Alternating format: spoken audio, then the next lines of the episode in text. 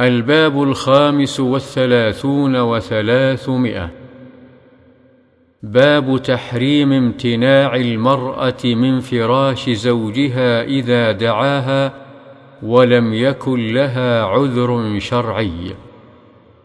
عن أبي هريرة رضي الله عنه قال قال رسول الله صلى الله عليه وسلم إذا دعا الرجل امرأته إلى فراشه فأبت فبات غضبان عليها لعنتها الملائكة حتى تصبح.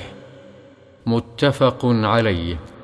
وفي رواية حتى ترجع.